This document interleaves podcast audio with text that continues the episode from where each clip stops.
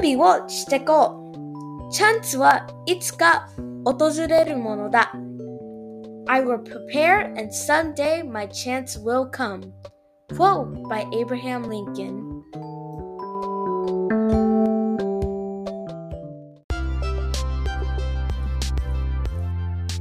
Nurse Terminal Present Nasutami Radio ナース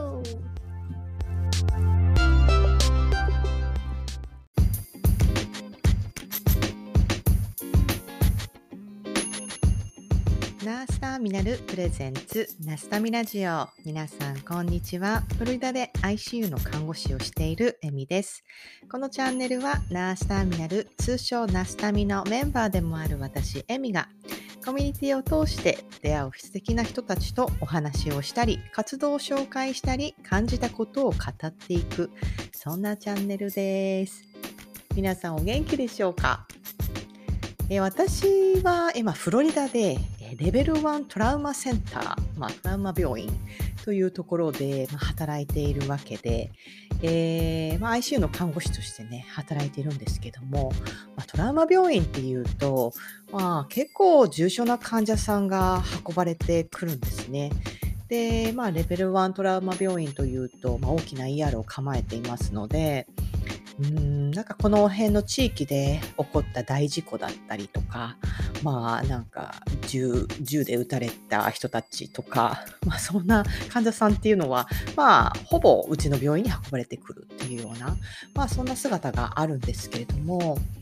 えー、働いている中で、えー、まあ患者さんをケアしていって、まあ、患者さんが、まあ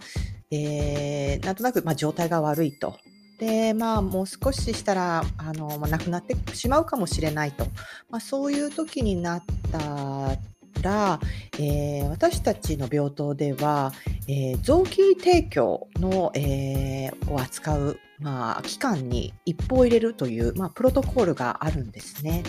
えー、こんな患者さんがいます。こんな主訴で来ています。えー、今こんな状態です。起用はこんな感じです。今血液データはこんな感じです。っていうのを報告するんですね。で、一応その患者と、まあ、患者のその情報と一緒に、まあ、ケースナンバーをもらって、まあ、その臓器提供のコーディネーターと、まあ、連携を取りながら、まあ、向こうからは今患者さんどんな感じですか？とフォローアップが来て、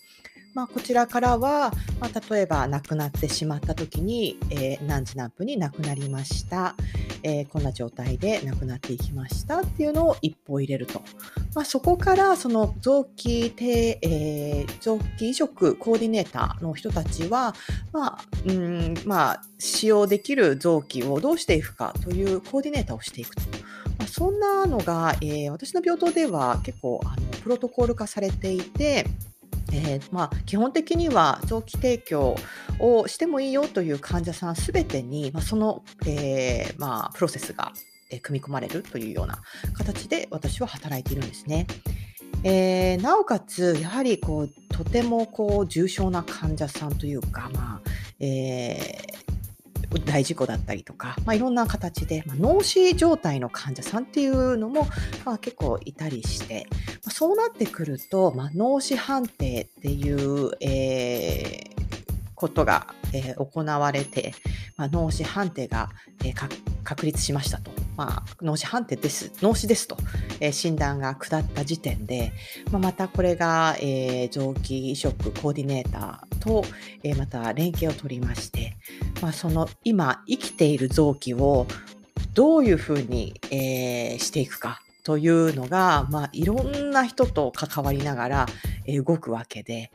まあ、何月何日の何時に臓器提供の、えー、臓器提供しますと、まあ、そんなスケジュールが組まれてそこに向けて、まあ、チーム一丸となって動いてで最終的にはその臓器提供の、えー、が行われる手術室に、えー、患者を見送ってみんなで見送ると、まあ、そんな姿が、えー、私の病院ではよく、まあ、よくというか、まあ、結構な頻度であるんですね。ナスタミラジオ19回はですね、そんな臓器提供、えー、臓器移植ですかね、臓器移植の世界っていうのを少しお届けしたいなと思っています。えーハワイ州で臓器移植コーディネーターとして働く、えー、いつみさんとお話をした内容をお届けするという形になるんですけれども、まあいつみさんは、えー日本でも、えー臓器移植の看護っていうところの経験があって、でもう少し勉強したいなということでアメリカの看護師の免許を取って今はハワイ州で移植コーディネーターとして働いている方なんですけれども私もね、今の病院で働き始めてから、移植という分野というところで、いろんな驚きと、えーなんかこう興味を持ってまあ本当に移植コーディネーターのいつみさんの話っていうのがとても本当に興味深くお話を聞いていました。なんていうかね、臓器移植の現場って、まあ私もね、現場で、えー関わる機会が時々あるんですけども、なんていうかこう壮大なんですよね。で、とってもこうなんか震えるというか、なんていうかまあかっこいいし、まあでもそれがすごく緊張する、まあステップだったりとかもして、まあ、そんなところをね、えー主えーメインにやっている泉さんの話っていうのもとてもしびれる話でした。えー今回のね、えー、ナスタミラジオ19回は、その臓器移植の世界っていうところを前編、後編と2回に分けて、えーお送りしたいと思います。前編はいつみさんが、まあ、どんな風にして、えーアメリカで移植コーディネーターとして働くようになったのかなとか、まあ、日本の、日本とアメリカ、まあ、移植の、まあ、世界というか、移植のことについて、まあ、どんな違いがあるのかなとか、まあ、そんなことを中心に話している内容になりますので、皆さんぜひ楽しんでいってくださいね。だいぶ痺れますよ。それでは、Let's get started! Enjoy!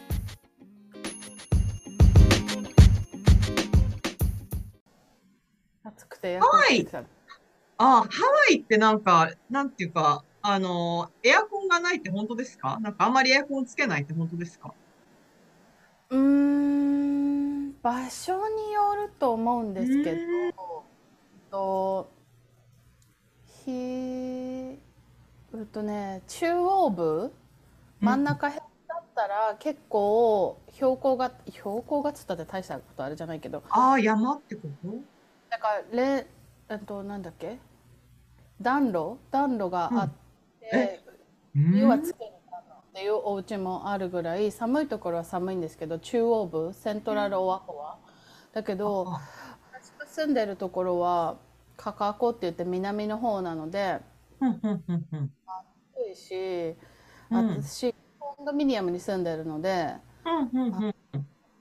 エアコンないと生きていけない。いや、なん。か、あの、ほら、ハ、ハワイの美月さん。と、あの、よくね、あの、前からお世話になってて、なんか、まあ、フロリダ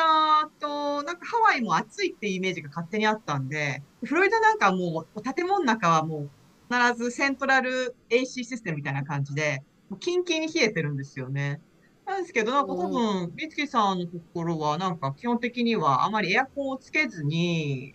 暮らすみたいな感じだったように言ってて、あれ、そうなんだと思って、それが結構、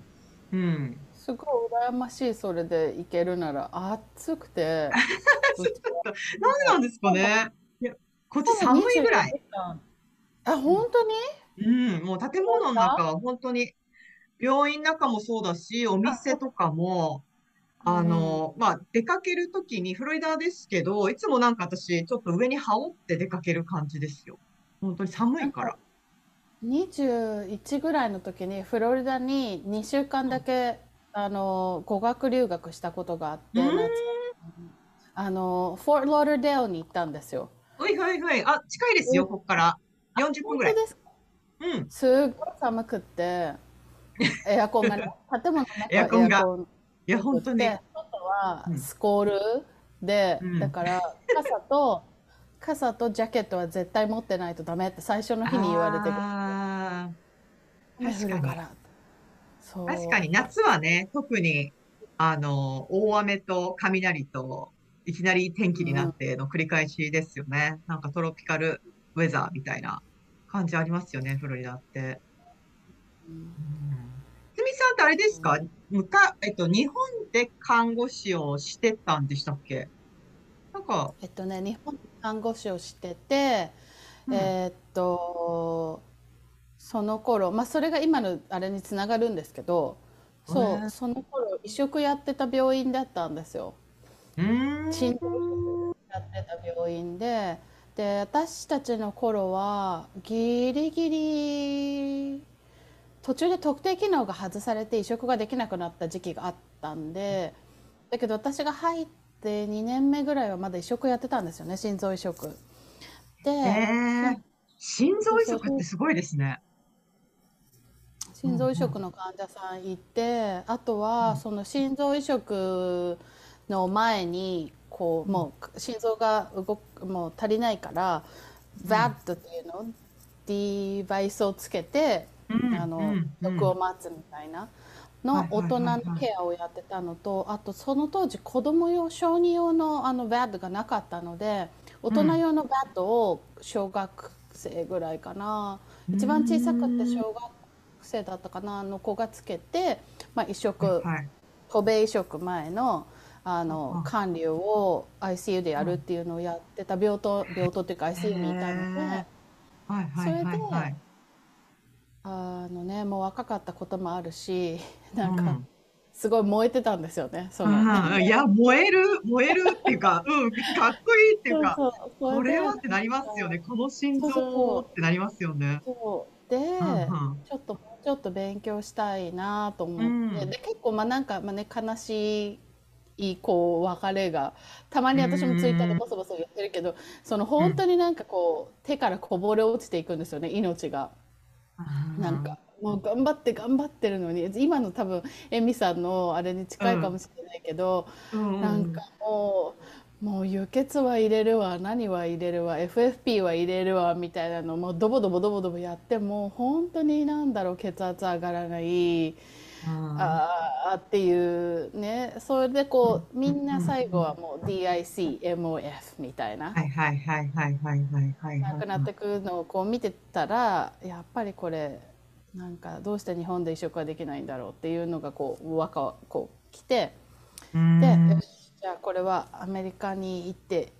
勉強しようと思って行ったのが、うん。うん、その時始期だからほらエミさんとかあの何回か前の,、あのナスタメにも出てらした、ほらあかねさんとか、皆さん最近の N クレックスじゃないですか。うん、みん。な受けてるの私うん。N クレックス受けたの2008年だから。おー、待って待って、2008年っていうことは？あ 計算しちゃってる。10 12年前、ん ?22 年、もっと2020じゃなもう、14年前年近くぐらい前。わー、そうだからえ、全然、わかんない、こ全違うんですかね？全然 U ワールドもないしあのとにかくああいうオンラインの受けるシステムみたいなそのなんだろう勉強するシステムが一切なくて本当にサンダースの本この分厚いサンダースの本はいとカプランが唯一そのなんかオンラインコースみたいなのをうん。提供してて、うん。だからカプランの本とそのサンダースの本とあとあの予備校みたいなのがあったんですよね。うん。日本人相手の予備校がロサンゼルスに。うん。だからそこに行ってあのメディカル・テーミナロジーを最初1ヶ月先に。やってそれから6ヶ月あの、うん。N クレックス集中コースみたいなのをう受んけて。だから。元からやっぱハワイっていうのは決めてたんですか？ハワイがやっぱ盛んとかうんそういうことなんですか？あ、関係な全然けど最初行ったのロサンゼルスでロサンゼルスでうん。N クレックスを受けてでもその時ってはいはいはいはい2008年のリーマンショックってご存知ですか、うん。うんうんうんうんうん。わかります。あれあれであの、うんうん。あそうそうそうあの時だったから誰うん。もそのなんかインターナショナルのナースをあの雇いたくなかった？雇えなかった、はい、おはい、はい。いや、私も知り合いでちょうどこっちの大学かなんかに行ったけど、結局就職が決まりそうだったけど、結局もう就職どころじゃなくてもう泣く泣く日本に帰ってきたっていう時代ですよね。ん。そうですそうです。だからもうナースは欲しいんだけど人手不足だから、だけど、うん。そのビザがない人は雇えないっていうそのプロセスにお金がかかりすぎるし、あの、うんうんみんな今もうカットしてる時期だからって言って、それでまあ泣く泣くそれこそ泣く泣く帰ってきて日本に。はいはいはいはい。でしばらく、まあ、クリニックで働いたりとかちょこっとだけあの、日本の臓器移植ネットワークっていうところで、うんうん。ドナー側のあのコーディネーターを本当にちょこっとだけやってたんですけど、うん。それもやってでハワイは結婚してうん。で、まあ、旦那さんがハワイの人だったので、はいハワイに来てはい。はいはいはいっていう。なるほどね。いや、私もね、実は、えーっとですね、アメリカに来たのが、2010、ん ?11 年、え、12年。12年になってからかうん、なんですよね。で、その時もすぐに、まあ一応なんか CGFNS とか、まあそれこそ今、今から10年前ですよね。あのーなんとなくこう、頭のどっかにはあったんで、探すんですけど、それこそ本当に何の SNS もなかったし、まああったけど Facebook でちょっとお友達の輪を広げるぐらいの、なんかそれだけの用途だったしっていうので、でなんかちょっとネットでね、検索するけど、なんかちょっと怪しいっていうか、なんか本当なのかうん。嘘なのかわかんないみたいな、そういう時期から、ねえ、ここでやっぱ撮ってるっていうのはやっぱすごいですよね。なんかこう、なんか、だ、誰も撮れ、なんか、前例がないぐらいに思ってましたから、私10年くらい前の時は。なんか、だから今の人たちを見てるとああいいなっていっいぱいやいや、本ね。当でそうですね。うん。そうですよね。リソースが全然違いますよね。うん。うん。えじゃあ、その、結局、アメリカで働き始めたっていうのは、ハワイに移住してからになるんですか？うん移住してうん。2015年に結婚して移住してそれうんうんうん。うんでえっとうの知り合いのつてでずっとプライマリーケアの日本人の先生でプライマリーケアをやってるクリニックでずっと働いてたんですよね。で、あのまあ、医療通訳みたいなことをやったりとかまあはいお手伝いしながらとかうんやりつつ、うんうんまあ、クリニックの、まあ、ナース。だけどクリニックだけど、本当に何にもしない採血もしないし、うん。もうおおじいちゃんおばあちゃんと日系の日系かそれか日本人うんのおじいちゃんおばあちゃんとお話しして終わるみたいな、うん。うんうんうん、楽しそそうそうそう。やってたんですけど。う。うんうんそのつながりでそのうんまあな流れで今の職場のあの、うん移植センターにこう出入りすることがあってへそえ。こでその会ったコーディネーターにまあその通訳では入ったんですけど、まあ話がよくわかるわけですよね。うん、なんか経験があるかわかってらね。るから。うんうんうんそうそれでなんでそんなわ知ってるの移植のことって言われて、まあ、うん実はこういう経歴があってって話をしたら、うんあそうなんだっつってでまあそんなことないかもしれないけどもし万が一空きが出たら教えてってちょっと声をかけてたんですよね。でそれがは1年以上経ってからかな、うんその時の今の同僚がうん「あのー空きあるんだけど興味ある?」って言ってくれて。ああ、いやそういうの一言言ってくるの大事ですよね。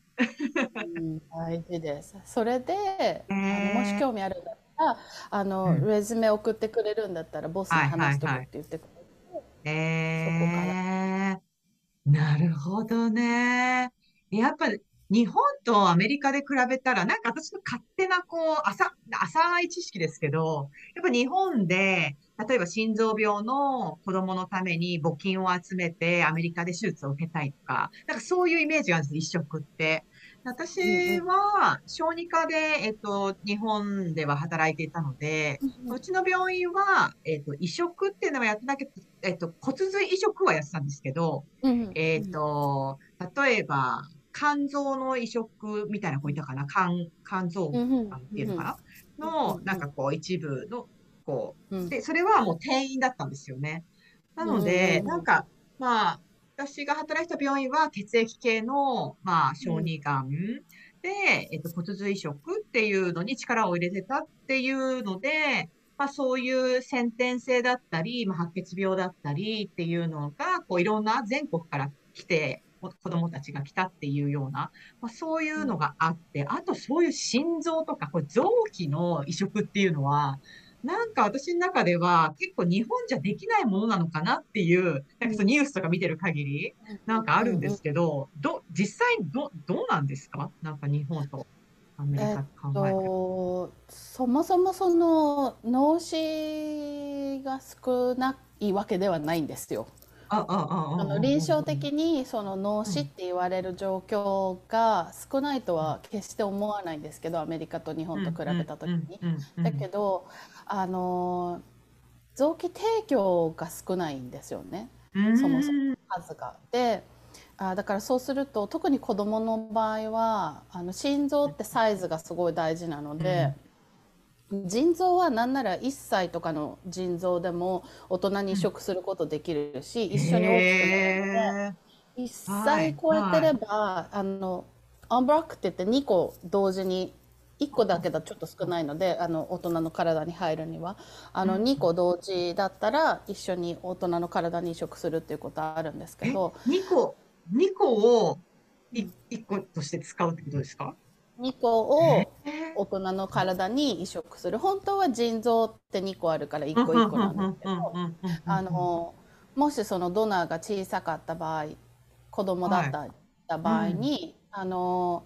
まあ、1個だけで大人にね移植するのに1個だったりすると2個一緒に同移植するっていうことあったりするんですけど心臓とか肺とかはあのやっぱりそのサイズがあのき決められるっていうか入んないのでね大人の心臓は子供の心臓に入んないのでそうすると、えっと、し子供のドナーが必要になるんですよね。はいはいはいはい。子供のドナーってあのねエミさんもお母さんだからわかると思うんですけど、すごくあのね難しさがやっぱりあるんですよね。だからどうしても提供数が少ないし、そうすると、まま待ってられないあのお子さんたちっていうのは募金を集めてあの海外に行っていく。いうのが多いのでそれをこう見に目にすることが多いんだと思うんですけど。逆に海外はなんでおなんか多い多いってことなんですか？それともなんかこう提供が多い？うん。あのおえっとそもそも脳死なんかねこれすっごい難しいんですけどね。日本って、えっといや日本の死人の死って日本の法律ではやっぱり心臓死なんですよ。はいはいはいはい。心臓死一本、はい。でえーっとだから日本で脳死提供をする時はその脳死提供をする時に限り脳死判定をして、えーっとそれが脳死。脳死。この、どこの人はドナーになるから脳死判定をして脳死判定で脳死っていうのが決まったので、えー亡くなったと死体になったということにしますっていうふうに。だからそのなんかダブルスタンダードなんですよね。で、その状況によって。でまだ日本では多分私が知る限りでは法律変わってないのでそうすると心臓死1本が人の死。アメリカでは、エミさんそれこそねご存知だと思うんですけどね。もう脳死って言われた段階でそれはなんか臓器提供とは一切関係なくうん。はい脳死です。でどうしますか、この後の今後の治療継続についてって、でもううん。脳死って判断された段階で、うん。治療の継続っていう話がもうあ、うん。終わりますよねそこで。だってもはい。う脳死だから、脳死うん。は人の死。でなんでこう死んでる人に対して治療を続けるのかっていううん。感じにこうパッと変わるじゃないですか。だからそこがやっぱり違っていて日本はまだ脳死が臓器提供ありきの脳死、うん。こっちは、うん。まあ、脳死はもう臓器提供とは別にして人の死であるっていうふうに一つ確立されてるので、うん。そこがそのなんだろうな日本の移植に関わってない人たち医療者も含めて分かりづらいし、すごいそのコンフュージングなところだし、すごい、なんか納得です、う今、ん。すごく。なんかう、ん死に対するというか、死体、死体というか、なんていうか、あの、やっぱ日本って、その、例えば患者さんが、まあ、心臓が止まったとしても、やっぱ魂がまだ宿っている的な、やっぱ感覚ってあるじゃないですか。だからエンゼルケアがちゃんとあったりとか、こう、し、死んじゃった人に対してもやっぱ敬意を払うとか、なんかそういう文化ってやっぱりあるから、そういう文化背景でやっぱその移植っていうか概念って、やっぱ難しいってことなんだなって今ちょっと思いました。やっぱ、うちの病院だとトラウマ病院なんで、私もそんなに、あの、うん。長くね、あの、働いてる方じゃない、私でも、今までその、えっと、若い10代とかの、えっと、患者さんが、えーもう脳死状態で、あの、こっちコードヒーローってやるじゃないですか。なんかあの、もう、えっと、脳死ですっていうのが、えーうん。こっちだとなんかいろいろプロトコールがあって、まあ、うん。それにクライテリアにはまると、ドクター2人が、こう、じゃあ脳死ですっていうのを診断する日を決めて、その日まで今 ICU のナースとしては、体温はこの辺でやんなきゃいけない、うん。なんかこれでこうやんなきゃいけないっていうやつをうまく管理して、そのまず判定に持っていって、で、判定をした後っていうのは、じゃあ次の日の何時に、えっと、えっと、ドナー、えっと、のスケジュールをしますっていうので、うん。それでコーディネーターとして私会ったことがあるんですけど、コーディネーターと言われて、それがいつみさんですか？私は、えっとうん。レシピエント側の人なのあでそうん。の、えっとドナー側のコーディネーターたちがそういうふうにまさにやっている時にそのブレインデ t エ t エ exam とかをやっている時に、うん。えっと私たちまあそのなんて言うんでしょうねその斡旋の州によってその斡旋の団体がああるので、えっとそれぞれのそのプロトコールで違うと思うんですけど、まああの大体まあ1回目のうん脳死判定が終わって脳死っていうふうに、まあ、確定されたぐらいに私たち一報が来るんですよね。はいどこどこにこのドナーがいます。脳死ドナーもいるし、うん。まあまあ、ブレインデスやった人は、まあ、脳死脳死ドナーがいますっていうのが来て、で、えー、とその段階で多分、えー、と承諾書が取られてるんですよね。でほとんどの、えー、とドナーはみんなほらあのドライバーズライセンスの時に、はい。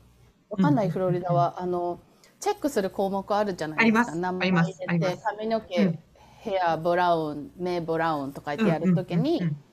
あのドナーとして登録しますかしませんかみたいな。うんうんでそこにみんなほとんどの人がイエスなのでもう本人の意思がうん。もう分かるように引っ張れるようになってるんですよね。でそれを確認してで本人がドナーとして登録してますっていうのが分かると、うん。えーまあ一応家族にももちろんご本これがご本人の意思ですっていうふうにお話がいってでまあうん。ほとんどのケースがそれであのいや嫌ですっていう言わないんじゃないかなと思うんですけど、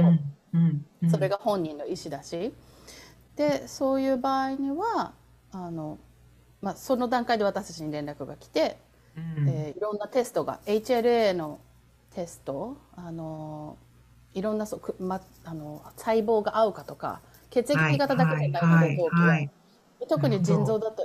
HLA のタイピングっていうのがすごい大事になってくるので、うん。そのタイピングの検査が、まあ、ラボに送られてで、えー、とタイピングが出ますよね。この人 HLA このタイプでしたっていうのが出てきた段階でうちの,、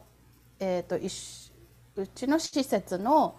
にリ、と待機者リストで登録されている人たちとうん。のリストがバーッと出てくるんですよね。そう。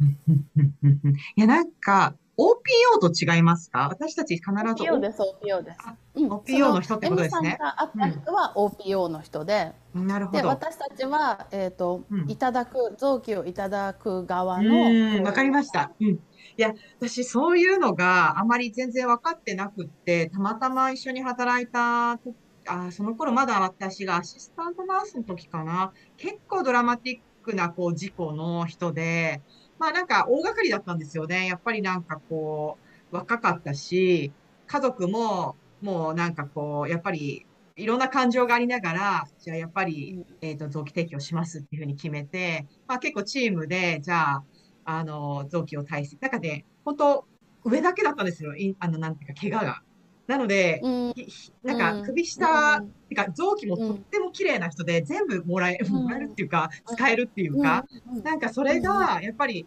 あの、すごくなんかこう、動いたんですよね、なんか。で、そのコーディネーターと呼ばれる人なのか、なんて呼んだらかわかんないんですけど、そのナースが、まあ来て、あ、あなたも RL の資格なんだ。RL でこんな仕事ができるんだって私はそれで発見をして、で、彼女は、まあ、もう、もう一人と、こう、あの、組んでやってたんですけど、まあ、ずーっとベッドサイドにいて、検査に行くときも、あの、全部ずーっとついてきて、まあ、ずっとこう、なんていうか、患者を見、見守っている。でも、その間に、まあ、要はなんか、まあ、言い方悪いけど、オークションに出しているというか、心臓欲しい人、あの、腎臓欲しい人っていうのをやって、で、その絵をめがけて、例えばうちの病院の、まあ、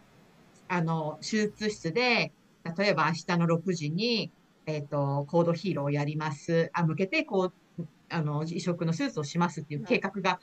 決まって、もう、それを取りに飛行機で来る人もいるし、患者を連れてやる人もいるしっていう、そういう作業が始まったのが、うわ、すごいなって、すごい結構衝撃で、で、なんかそのコーディネーターは、もう結局、そうやってこう、結構、いろんなところに連絡を取りながら、今の状況をこう、ね、あの、連絡し合いながら、まあ、要は、オークションに臓器をかけて、で、その、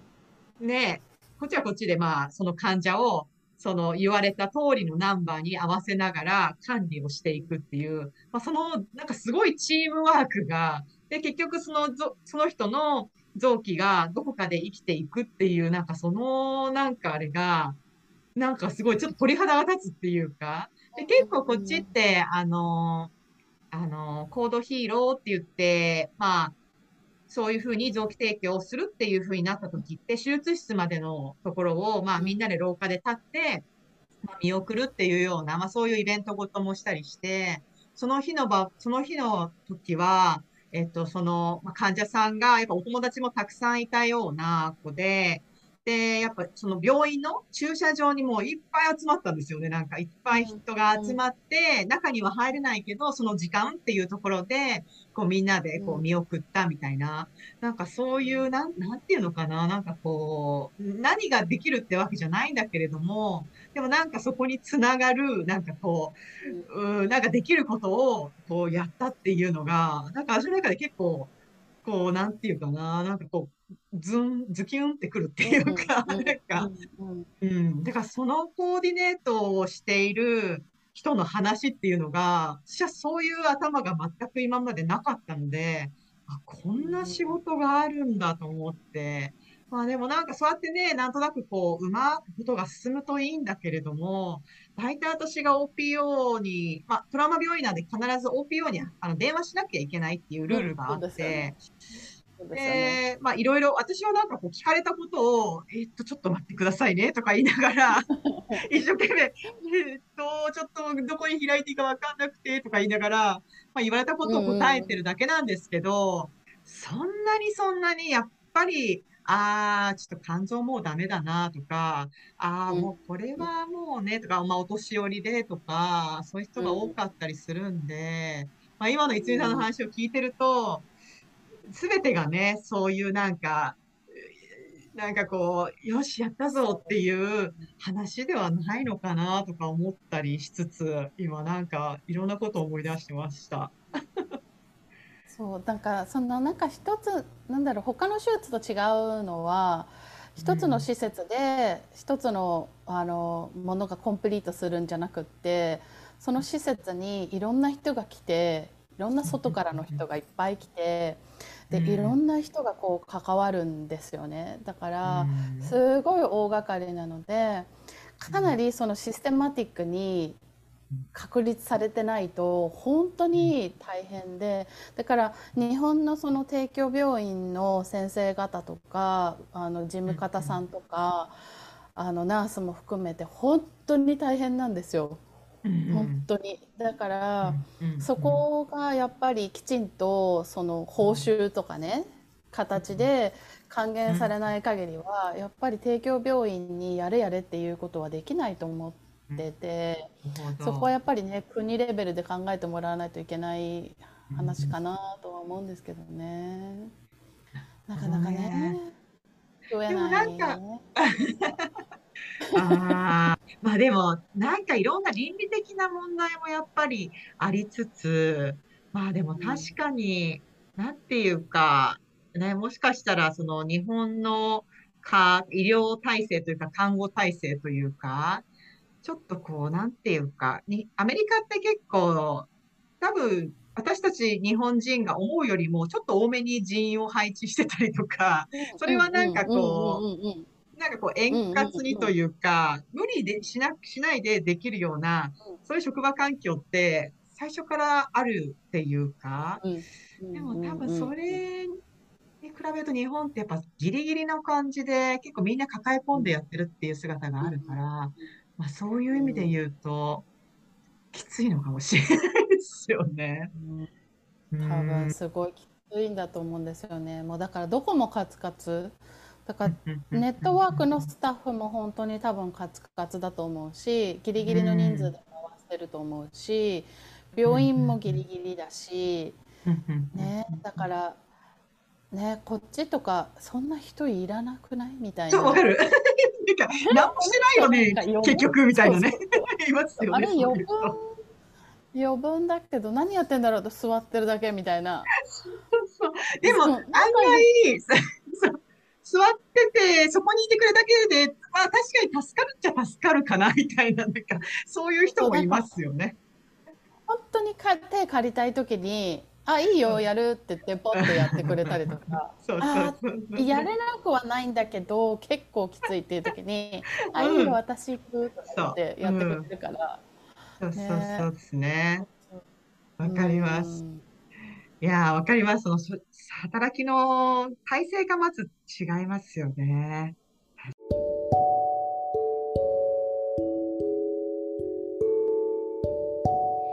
Thank you, nurses. I appreciate you so much for working for people. You guys are so cool.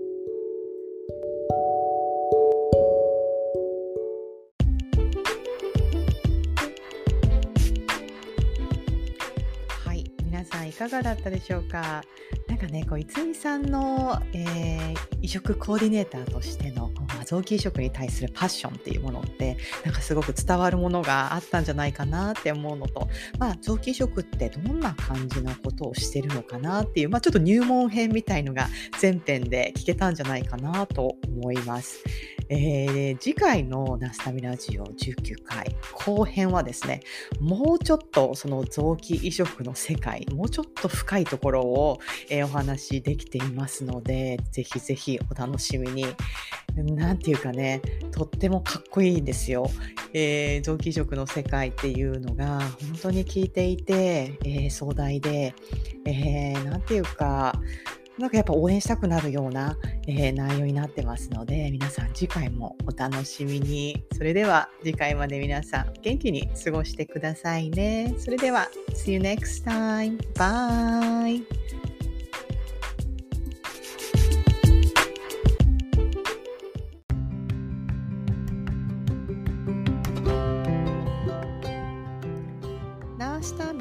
通称ナスタミは世界で活躍する国際看護師たち同士そして目指す人たちが